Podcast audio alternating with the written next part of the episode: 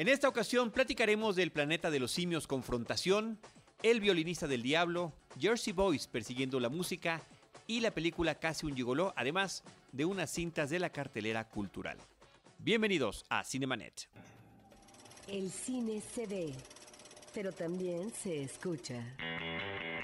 Se vive, se percibe, se comparte. Cinemanet comienza. Carlos del Río y Roberto Ortiz en cabina.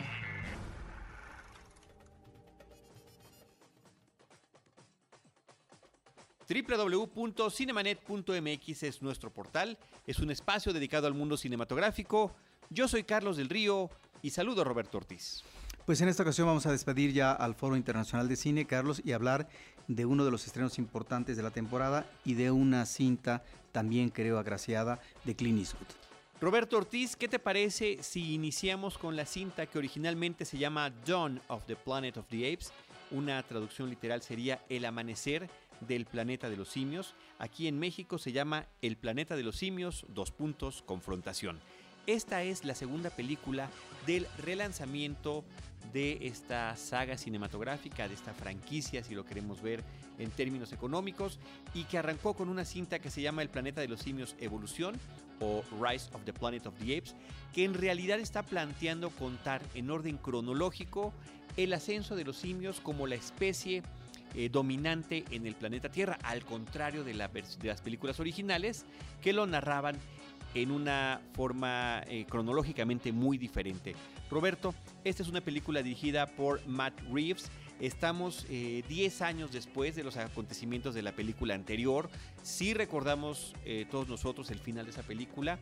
Un experimento científico ha logrado que algunos simios sean más inteligentes y un efecto secundario de estos experimentos en un laboratorio de una farmacéutica han creado un virus que se empieza a propagar por el planeta Tierra, diezmando a la humanidad. Sí, es una película que creo tiene sus pros y sus contras. Es una película que como espectáculo funciona muy bien. Hay magnífica dosis de acción. Están muy bien intercalados estos elementos de escena, sobre todo de enfrentamientos entre simios y humanos, humanos con simios. Y ahí está la otra línea, me parece interesante desde el punto de vista de la anécdota argumental, lo que sería la conducta por un lado de los simios y por otro de los humanos, o en esta disertación entre los humanos y los simios sobre el qué hacer ante una situación de confrontación próxima. Ahí encontramos, creo, una beta argumental que está tratada de una manera conveniente.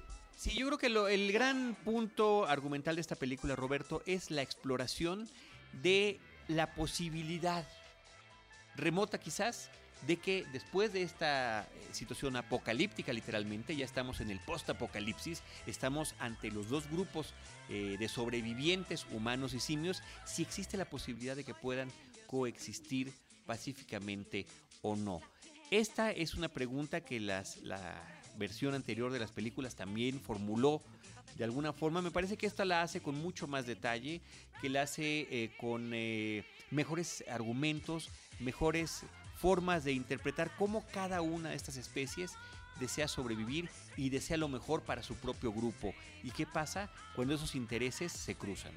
Sí, a mí me llamaba más la atención como tratamiento de historia y de personajes, sobre todo de los simios, en la película anterior, porque veíamos, creo, de una manera más convincente esta dinámica de evolución rápida por parte de los simios.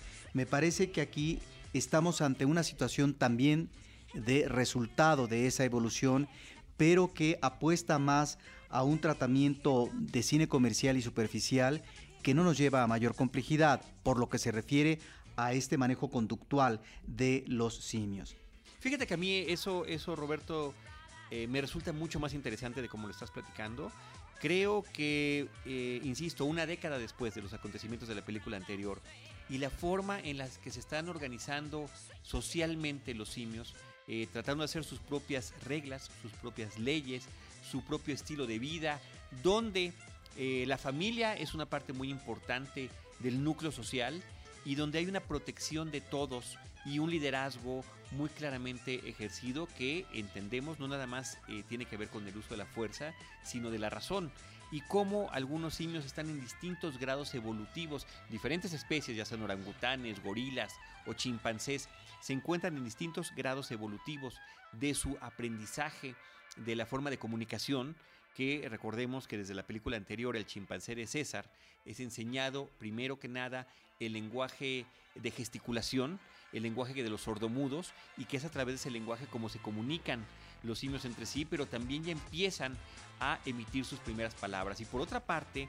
están logrando llegar a esta situación en la que como grupo social realizan actividades en conjunto, como el cuidar a los propios seres de la misma especie, o inclusive la cacería, que me parece que es una de las escenas interesantes del principio de la película.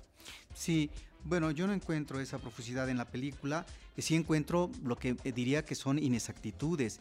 No me puedo explicar yo como espectador, y a partir de un argumento que tiene que ser convincente, que pasen 9 o 10 años, efectivamente hay una situación de caos en la humanidad porque está en un momento posapocalíptico y no ha habido comunicación de unos con otros, es decir, de los humanos con los simios, y resulta que los simios han descartado esa posibilidad de acercamiento a ese territorio que sería propio de los humanos, porque ni siquiera al principio de la película, así se nos informa, ubican si a lo mejor hay o no seres humanos allá, y resulta que a partir de la presencia de unos humanos que van en un plan exploratorio en una camioneta, a partir de entonces pareciera como si fuera ir al parque todos los días o los fines de semana, porque ya a quien se le ocurra va a visitar esta parte del territorio. A mí me parece que son estos elementos que no resultan del todo convincentes con respecto a este comportamiento, aunque sí encontramos fases de evolución, pero perdón, hay un liderazgo, y ese liderazgo de César hasta el momento es respetado. Por lo tanto, este cambio inmediato y brusco me parece que va en función de la suerte comercial de la película que otra cosa, que finalmente es válido, porque efectivamente es una película espectacular, es una película que cumple con su cometido. Y me anejo otra inexactitud más, cuando el líder César tiene un atentado, ¿sí? Pues bueno, el atentado sucede en el espacio donde ellos habitan, viven, donde él ocupa su liderazgo. Y más adelante vemos que físicamente se le encuentra en un lugar que no sería propiamente donde sufrió tal vez el atentado. Ese tipo de inexactitudes me parecen que acorrientan la película, la abaratan, ¿sí? Como otras cosas más. Y en términos también de evolución, sí, tenemos fases de evolución. ¿Cómo es posible que se ve muy bien como imagen y como manejo de escena de acción que uno de estos simios que van a estar en contraposición con el líder, que en ese caso por la película anterior es un personaje mucho más humanizado en términos de conducta humana por sus orígenes y de dónde proviene, pero está este otro simio, Koba, ¿sí?, que se le va a interponer, y resulta que en una escena que es gratificante, repito, en términos visuales, se monta en un caballo y con 2 ametralladoras, una en una mano y otra en otra mano, comienza a lanzarse en el grupo humano pertrechado que se está defendiendo en contra de estos simios que vienen en avanzada para, en este caso, devastar a los humanos y que tal vez no exista ninguno. Pero perdón, previamente lo que hemos visto es que acaban de conocer o ver lo que pueden ser las armas mortíferas de los humanos.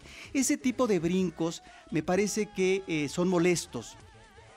Es parte de un espectáculo, repito, y como espectáculo la película funciona bien. A lo mejor estoy hablando de nimiedades en términos de las concesiones que maneja un director, pero finalmente a mí me parece que el argumento, el guión, tuvo que atender ese tipo de cosas. Sí, fíjate que yo no las veo de esa forma, mucho menos me atrevería yo a llamarle inexactitudes.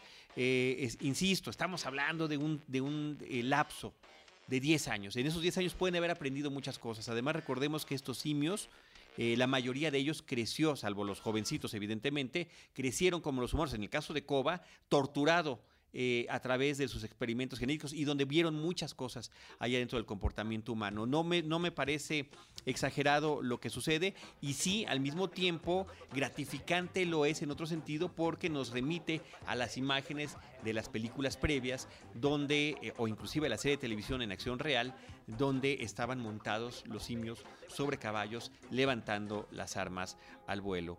Y bueno, Roberto, insisto, yo lo veo desde otra perspectiva, no lo considero inexactitudes. El asunto del atentado que dices, pues bueno, llegó de un lugar por una caída a donde estaba y después fue encontrado, ¿no? No lo veo. Perdón, ¿a cuántas millas, kilómetros y demás del lugar donde estaba? Y no tenemos ningún elemento anterior para poder suponer que el cuerpo entonces se pudo depositar en otra parte. Perdón, si eso no es exactitud o un problema de continuidad, ¿sí? Que me justifique. Es una caída vertical, Roberto, es una caída vertical, de verdad que no le veo el más mínimo problema. Perdón, los humanos salen huyendo y caminan, no sé si kilómetros, pero sí caminan cientos de metros, y resulta que lo encuentran en el próximo espacio donde ellos están dentro de su vida. Sí, eso es ilógico. Nunca se ve exactamente cuál es el recorrido que ellos tienen. Simplemente vemos que salen del... Bueno, estamos contando la película. No podemos entrar en tanto detalle. Sí, pero Roberto, ellos hacen una travesía a través del bosque. Sí, y no sabemos en qué sentido fue. Muy bien. Hay otra cosa que es importantísimo destacar, es el trabajo de los efectos especiales de la película. Lo dejamos de último lugar porque finalmente me parece que es más importante lo que sucede con los personajes. De repente también siento que son más interesantes las escenas entre los simios y sus conflictos que la de los humanos. Que eso sería una cosa importante. Es cierto eso que tú estás diciendo, y ahí es donde en este manejo conductual en su espacio territorial, donde están forjando un manejo comunal, un manejo social que tiene que haber, que tiene que manejar una organización, me parece que ahí estamos ante una mirada más aproximada, más interesante en esto que tú dices de la conducta de los simios, que en lo que es la conducta propia de los humanos con respecto a la revancha, a la venganza o a sus búsquedas de fuente de energía, que también me parece que son unos humanos demasiado retrasados o muy rezagados en términos de inteligencia, porque cómo es posible que en 9 años y ante las penurias de la energía, apenas 9 años después se les ocurra que tienen muy posiblemente una fuente de energía muy cercana. Ese tipo de cosas. Sí, nada más que te recuerdo, Roberto, 8 años les duró la energía eléctrica. Y en los dos que se tuvieron que reorganizar y reagrupar es cuando realizan el cerdo. Yo creo que son perspectivas como ve una la película, y ciertamente creo que dependiendo del número de películas de ficción o no, de ciencia ficción, posapocalípticas y demás que hayamos visto, podemos encontrar argumentos a favor o en contra de si funciona el comportamiento de estos grupos, ¿no? Regreso al tema de los efectos especiales. Es el motion capture performance lo que domina en la película, la captura de movimiento a través de cámaras y diminutos puntos en el cuerpo y rostros de los actores, como Andy Serkis, que tiene una ejemplar interpretación de César, las escenas que hemos visto en los detrás de cámaras, de la comparación entre los movimientos del rostro, de los ojos y corporales, a cómo queda finalmente ya con el nutrimento de estos efectos que los revisten y que realmente los están caracterizando, son impresionantes. Está también Toby Kebell como el personaje de Koba, que tiene una fuerza importantísima en la película. Y del lado de los humanos, Jason Clarke, que es un actor poco conocido, me parece que tiene un papel muy digno como el principal humano que está tratando de buscar esta empatía. Y por otra parte, en un papel menor, pero muy importante, el de Gary Oldman, que es una especie de líder que renuentemente ha llegado a esa posición y busca, a pesar del dolor que cada familia y cada persona ha vivido, lo mejor para los humanos. Sí, otra cosa que a mí no me gusta es esta parte melosa, muy afín con el melodrama, pero el melodrama barato. Este grupo de humanos que van por segunda ocasión en camioneta, está perfectamente tipificada ahí la familia. Yo creo que ahí hay una cuestión efectivamente emblemática, inclusive hasta uno más que dices, bueno, ante el peligro de los simios, en fin. Pero ahí están una especie de hijo, está el padre, está la madre, etcétera. Digo, la figura de la madre, no porque sea madre del muchacho, ni mucho menos. Y está también el que puede ser el que maneja la ideología diferente y el rechazo abrupto, obviamente, ante una especie, hasta la especie de los simios, ¿no? Es que yo creo que eso ahí es un espejo, Roberto. No, a lo que voy es que es tan barato la manera como manejan esta, no filiación, sino este acercamiento de los humanos y el entendimiento. el entendimiento con los simios, que esa es la beta que a mí me parece que debió de haber sido más trabajada y de mayor complejidad, que bueno, que hasta le encuentran la medicina para poder, en este caso, curar a una mujer muy enferma recientemente que ha dado a luz, que ha tenido después de un embarazo a su ¿cómo se llama? Su simio, ¿verdad?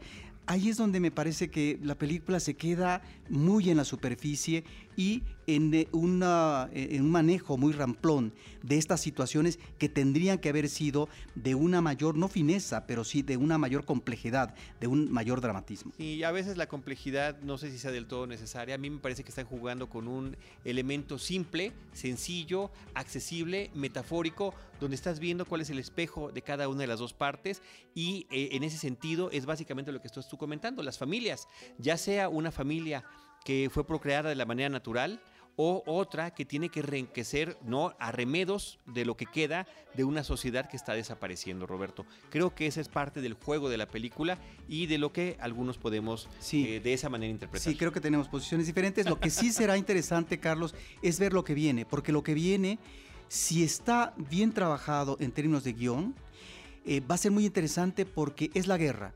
Lo que va a venir seguramente en la siguiente película es la confrontación ya declarada por la parte de los simios y de los humanos, y que ahí me parece que puede manejarse una situación interesante y que puede ser terrible en términos de espectáculo visual. Además que ya está anunciada esta próxima película y que hasta el momento el director Matt Reeves, el director de esta película, está comprometido para la que sigue.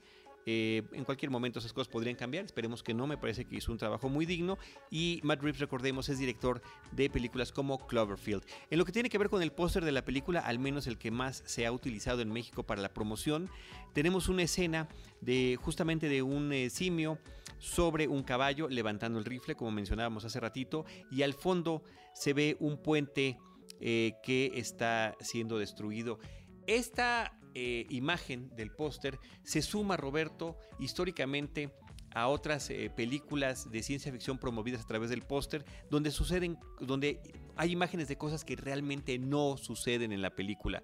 Me referiré a dos nada más.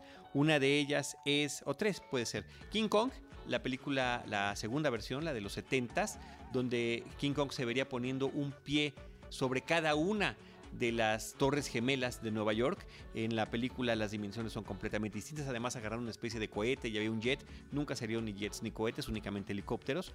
Y otra sería la de Escape de Nueva York, la película de John Carpenter, que era muy vistoso el póster de los personajes corriendo por Nueva York y se veía la cabeza de la Estatua de la Libertad tirada en una de las calles. Eso tampoco sucedió en esa película. Justamente tendría que ser hasta Cloverfield, donde Matt Reeves nos pondría una imagen similar de esa situación. Y la otra sería la de El Planeta Prohibido, Forbidden Planet, donde veíamos a Robbie el robot cargando a una mujer desmayada, ¿no? Otra escena que tampoco aparece, nada más como un dato curioso. Roberto, cambiamos de películas. Nada más antes... Sí.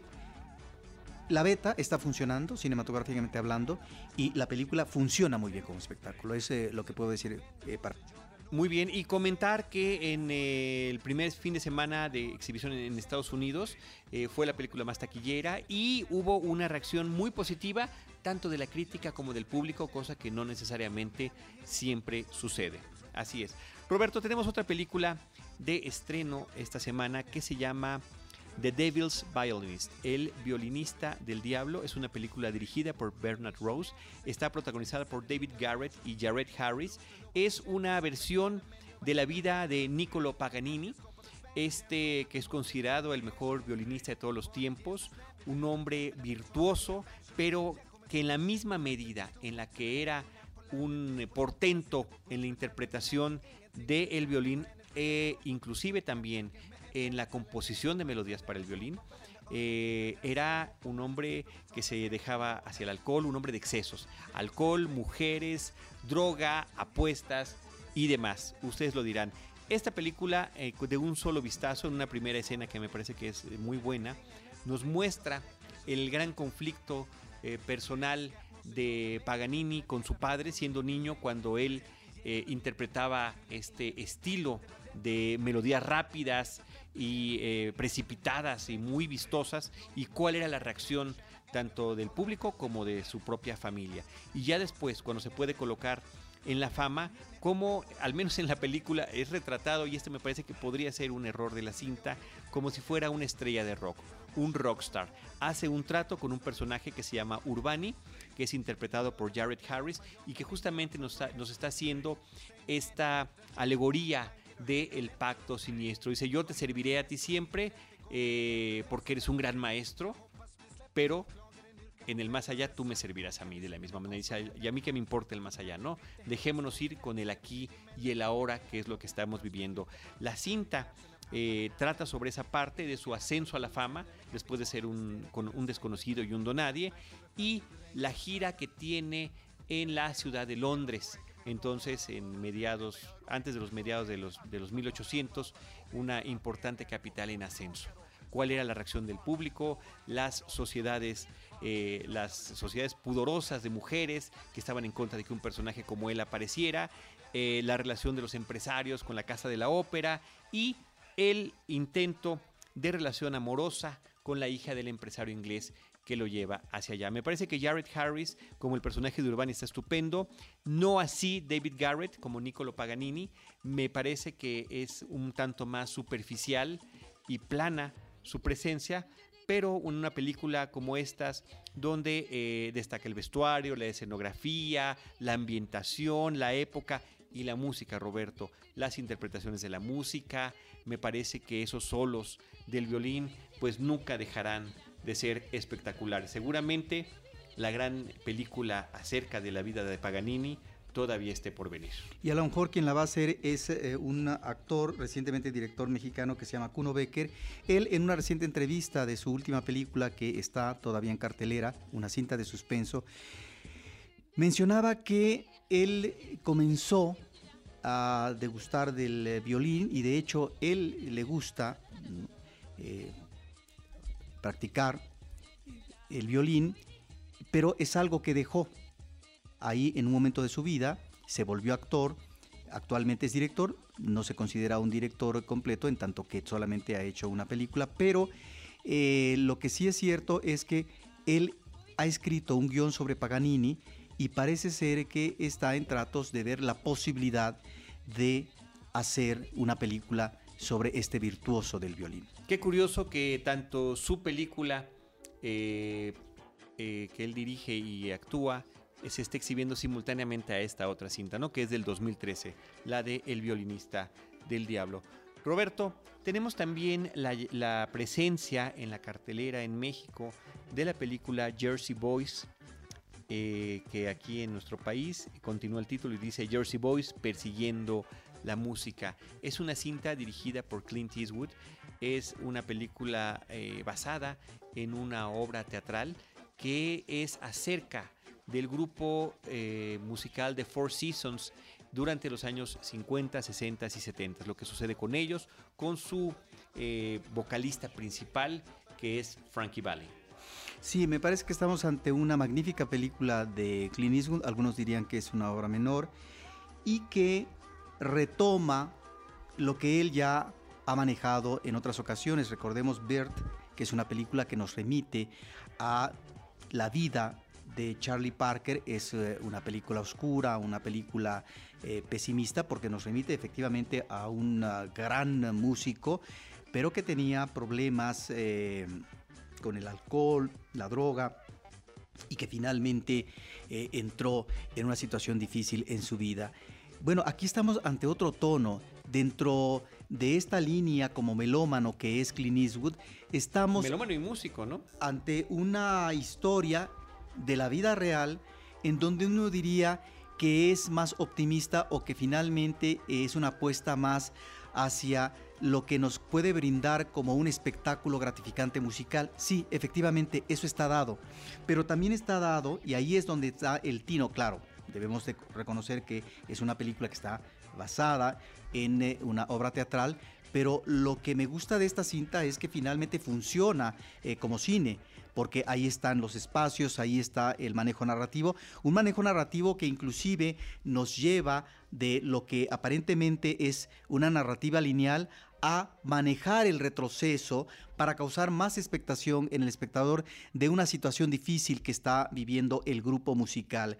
Pero también está algo que funciona muy bien y que otros directores lo han empleado, como Woody Allen, que es la presencia de más de un personaje como narrador de la película, que frente a la cámara están hablando de lo que está sucediendo o lo que puede venir como situación favorable o no del grupo y de su entorno. Eso me parece que es muy afortunado. Hay una dosis de humor que es espléndida por parte de Clint Eastwood, y también yo diría que a final de cuentas no es que sea un manejo de historia optimista, encontramos este otro lado de la moneda, que es la parte del retrato de época, que no solamente es un retrato social, sino que es también, diríamos, un retrato familiar con respecto a las peripecias y lo que va a ser el devenir, lo que va a ser la vida de Frankie Valli. Ahí es donde me parece que estamos en un buen punto de observación por parte de Clint Eastwood, y los números musicales son espléndidos. Y el remate de la película es formidable, porque se abre como un gran musical, como el musical clásico de Hollywood, y la película realmente en ese sentido me parece que es sumamente gratificante. Roberto, yo quedé gratamente sorprendido de la película, no me lo esperaba, me agarró completamente descuidado. Fíjate que invariablemente, aunque uno trate de no tener referencias antes de ver una película, pues sí nos enteramos finalmente que la recepción en Estados Unidos fue mucho menos que cálida. La crítica es una película que la tiene en no muy buen lugar, no les gusta, les parece que es una cinta con muchos clichés y demás.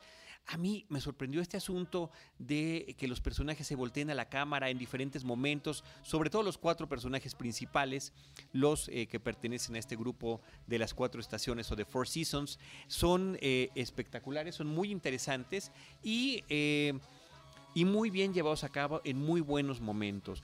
Me gusta también, cuando hablamos de películas biográficas y de películas de época, siempre hay un tono de idealización. Últimamente se da a que estas idealizaciones de época, sobre todo cuando hablamos de los 60s o de los 70s, los colores exploten en la pantalla. Me parece que esta es una fotografía mucho más cuidada, mucho más en tonos mate. Sí están ahí los colores pastel, pero no están brillando ni los tenemos enfrente.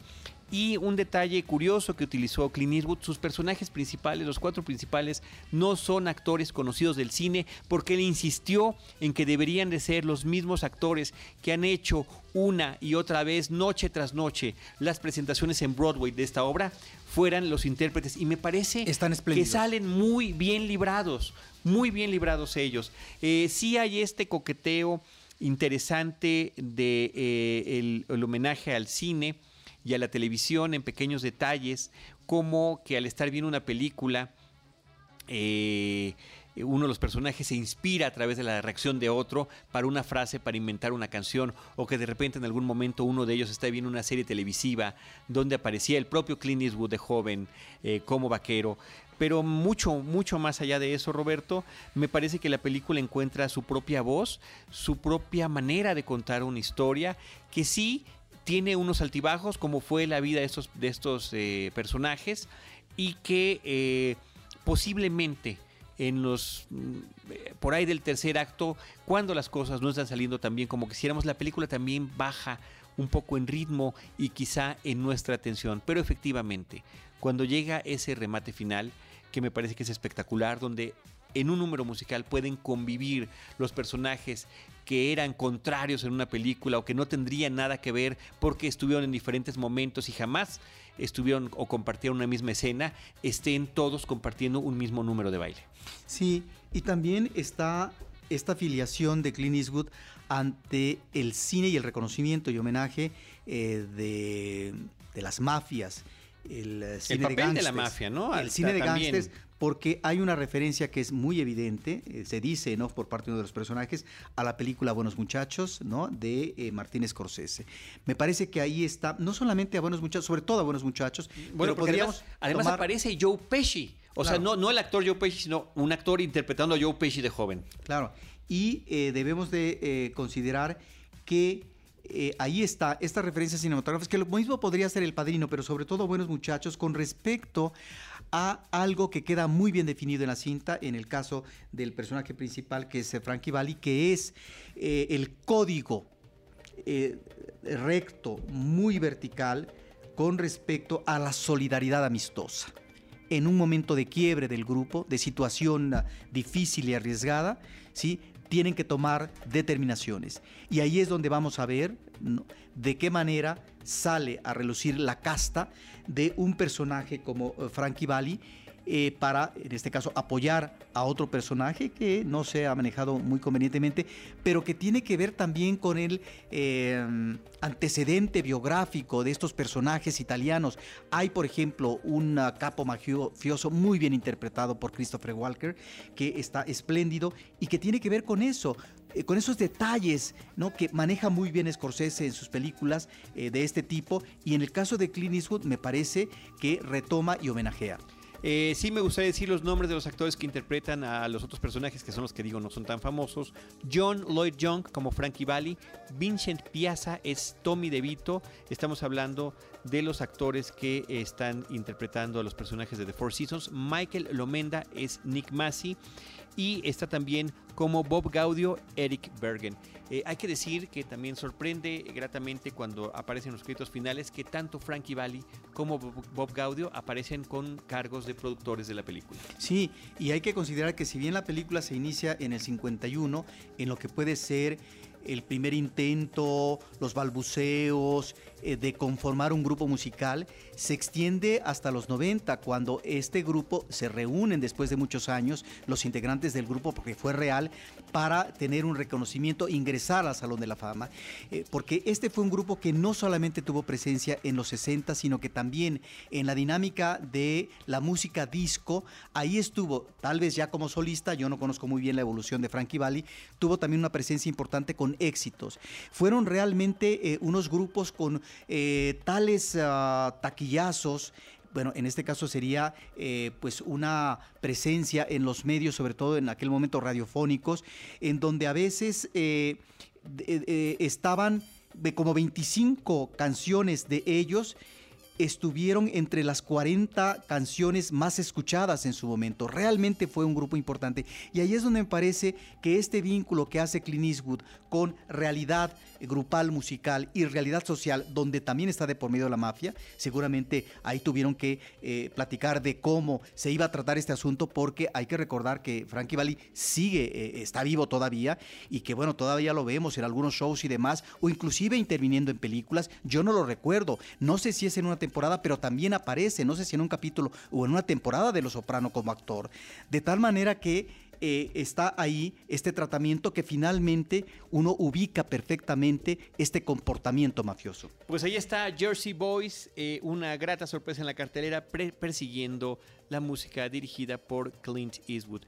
Roberto, vamos con una película donde aparece Woody Allen, pero que realmente es dirigida por un actor que se llama John Turturro, Fading Gigolo, o Gigolo que va desapareciendo, Gigolo en decadencia, Gigolo acabando. Aquí se llama en México Casi un Gigolo. John Turturro dirige, escribe y protagoniza la película junto a Woody Allen, y justamente la pareja que hacen de amigos, John y Woody, me parece que tiene una química espectacular en la pantalla. Lo he platicado con varias personas. El tono de la película es muy similar a una película de Woody Allen. Pareciera una película escrita y dirigida por Woody Allen, hasta en la selección musical, que es estupenda, porque hay jazz, hay música internacional, diferentes melodías tocadas con instrumentos que no serían los tradicionales, o que únicamente es la versión instrumental. En fin, pero bueno, ¿la película de qué trata? Trata de esta amistad de estos dos hombres en Nueva York. Económicamente no les está yendo bien. Woody Allen está cerrando la librería que por tres generaciones había sido de su familia, y pues John Turturro es un florista cuyo negocio se está viniendo a pique, y a partir de la sugerencia de una conocida de Woody Allen, su doctora, su dermatóloga, que le dice: oye, ¿no conoces a alguien? Yo y mi amiga queremos hacer un trío, pero no sabemos con quién. Se le ocurre que podría empezar a promover a este amigo suyo como gigoló, y a partir de un boca en boca se va corriendo la voz de las bondades que puede ofrecer este hombre a las almas solitarias. Creo que la película descubre cosas inusitadas, tiene un tono que a veces es hilarante, a veces es reflexivo, a veces es compasivo con algunos de los personajes, y que está, Roberto, sobre todo llena de sorpresas, con un gran reparto. Además de John Turturro y de Woody Allen, tenemos por ahí a Sofía Vergara, a Sharon Stone, que es la dermatóloga, a Liv Shriver en un papel interesante. Y también trata sobre, de alguna manera, también sobre la comunidad judía. Por supuesto que ahí Woody Allen se da de vueltas, dando, haciendo bromas sobre esto, que lo ha hecho durante décadas, acerca de este grupo étnico y religioso al pero con diálogos de él. Pues es que ahí es difícil distinguir. Woody Allen aparece en todas las películas donde ha actuado como Woody Allen, o sea, pero en términos de guión y de diálogos, el guión está, el único crédito que aparece en el guión es el de John Turturro, escrita y dirigida por John Turturro. Pero recordemos que cuando Woody Allen es dirigido por otras personas, pues aparece como él mismo, y seguramente en esta improvisación le metió de su cosecha. Claro, le mete de su cosecha, ¿no? Es una película muy disfrutable. Es una película que ojalá puedan ver, esas que posiblemente no vayan a durar mucho en cartelera y que aquí desde Cinemanet recomendamos ampliamente. Roberto Ortiz, vámonos ahora sí con dos películas de la cartelera cultural, de lo que está concluyendo en el Foro Internacional de la Cineteca Nacional. Sí, en el caso del Foro ya terminó en Cineteca Nacional, pero todavía el público la puede ver en otros circuitos. Hay una película que me llamó la atención, no pude ver la mayoría de las películas del Foro, solamente comenté aquí alrededor de 5, una que se llama Borgman, que es producción de los Países Bajos, de Dinamarca, es del 2013 de Alex van Warmerdam. Es interesante porque es una película que nos recuerda, Carlos, aquella cinta de Pier Paolo Pasolini en los años 60 que se llamó Teorema, donde un ángel hermoso como Terence Stamp, joven, hermoso efectivamente en aquel momento, se convierte, llega a visitar a una familia y se desintegra la familia. Es una especie de ángel exterminado. Es la destrucción de la Sagrada Familia, en donde había el enfoque por parte de Pasolini de esta familia burguesa que finalmente entra en una decadencia repentina ante elementos que no pueden controlar, porque resultan difíciles cuando ingresan a su vida. Me parecía que funcionaba de manera muy interesante como metáfora en aquel momento en que ciertas películas, y bueno, aquí está presente Pasolini, se hacía una crítica a la decadencia de la sociedad burguesa, que también lo hizo desde el manejo histórico Visconti.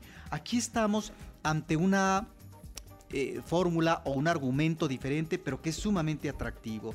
Vemos a un sacerdote con su traje de sacerdote, que agarra una escopeta y va con 1 o 2 acompañantes rápido corriendo hacia el bosque, porque resulta que en el bosque comienzan a escarbar y resulta que el bosque, el piso, la tierra, pues es el techo de unas guaridas de varias personas, entre ellos Borgman, que pareciera es el líder, de varias personas que viven en estas covachas en el interior de la tierra, pero que además ya tienen ahí su construcción, ahí duermen, etc.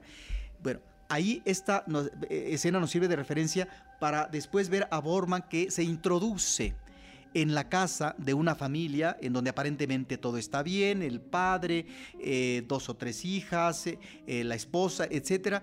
Y se vuelve habitante de la familia. Pero comienza la corrosión de la familia, las contradicciones que salen a flote, las dificultades ahora sí, cuando todo parecía que funcionaba bien matrimonialmente, las conductas que en un momento parecerían extrañas o hasta perversas de una de las hijas, etc. Es nuevamente esta propuesta de esta destrucción de la familia, de los valores de la familia, ante lo desconocido, o mejor dicho, ante algo que finalmente no se puede controlar. La película está muy bien hecha y me parece que ante lo que podría ser un conocimiento de este personaje aparentemente extraño que ingresa a la familia, ahí es donde se trastoca la situación. Es decir, la esposa finalmente es la que le da cabida y cobijo, y ahí es donde la esposa comienza a tener un comportamiento diferente, y me parece que en ese sentido la película funciona muy bien sobre esta tranquilidad, esta estabilidad lograda aparentemente de una familia con respecto al éxito, a los hijos, a la felicidad, a lo que es el manejo cotidiano de las relaciones entre hijos y padres, pues en cualquier momento esto se viene a pique, y se viene a pique por este extraño, por este personaje y sus compinches que van a hacer un desastre de la familia. Es una película sumamente interesante y me parece que es uno de los trabajos que valió la pena en términos de selección del Foro Internacional de Cine. Y para finalizar, Carlos, nada más mencionó una película película que está también presente en Cineteca Nacional, que yo creo que, sino que ha llamado mucho la atención a un público juvenil. Yo la vi el día de ayer con una sala casi llena en Cineteca Nacional, que se llama Clip. Es una coproducción de Serbia y Montenegro del 2012 de Maja Milos. Y esta película nos remite a qué? Al manejo frenético, desbocado, de varias chicas entre 14 y 15 años que ante esta realidad futil que rechazan porque además no es lo que ellos quieren, porque está la pobreza, porque está el padre enfermo de cáncer, porque finalmente el entorno familiar no les da situaciones gratificantes, pues hay un personaje principal muy bien trabajado que es Hasna, que es una chica que vive con su familia en los alrededores de Belgrado, que está estudiando, pero que finalmente el estudio es un pretexto porque lo que le interesa es comenzar a incursionar en las relaciones con un chico, a tener, además aquí hay escenas, imágenes de sexo explícito.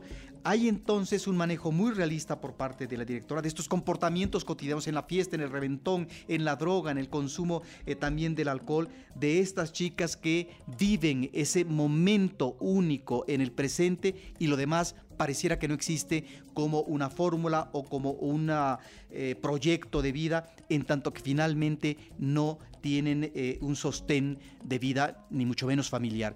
Es realmente una película muy interesante, en donde además se da este elemento ya muy propio de los jóvenes del celular, y cómo a través del celular se da el registro de los cuerpos y de las redes sexuales para poder inmediatamente subirlo a la nube.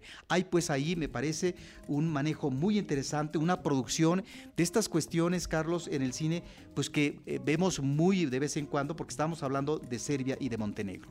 Muy bien, pues ahí están las películas, Roberto, que hemos platicado en esta parte de la versión de la cartera cultural. Clip de Maja Milos, una película del 2012, Borgman es del 2013, Alex van Warmerdam es el director y guionista de la cinta. En la cartelera comercial, El planeta de los simios, Confrontación, El violinista del diablo, Jersey Boys, Persiguiendo la música y Casi un gigoló. Con eso concluimos el episodio del día de hoy. Nosotros queremos recordar, como siempre, y nos interesa mucho hacerlo porque es una manera de permanecer en contacto con ustedes, recordar nuestras redes sociales. Facebook.com/Cinemanet, @Cinemanet en Twitter, Cinemanet1 en YouTube y, por supuesto, este portal www.cinemanet.com.mx, y recordarles también que nuestros episodios se pueden escuchar a través de iTunes y descargar. Si están registrados, agradeceremos, dejen comentarios positivos, negativos o como sean, pero es importante que podamos tener también retroalimentación por ese lado. En cualquiera de estos medios, Roberto Ortiz, Paulina Villavicencio, nuestra productora, y un servidor, Carlos del Río, los estaremos esperando con cine, cine y más cine.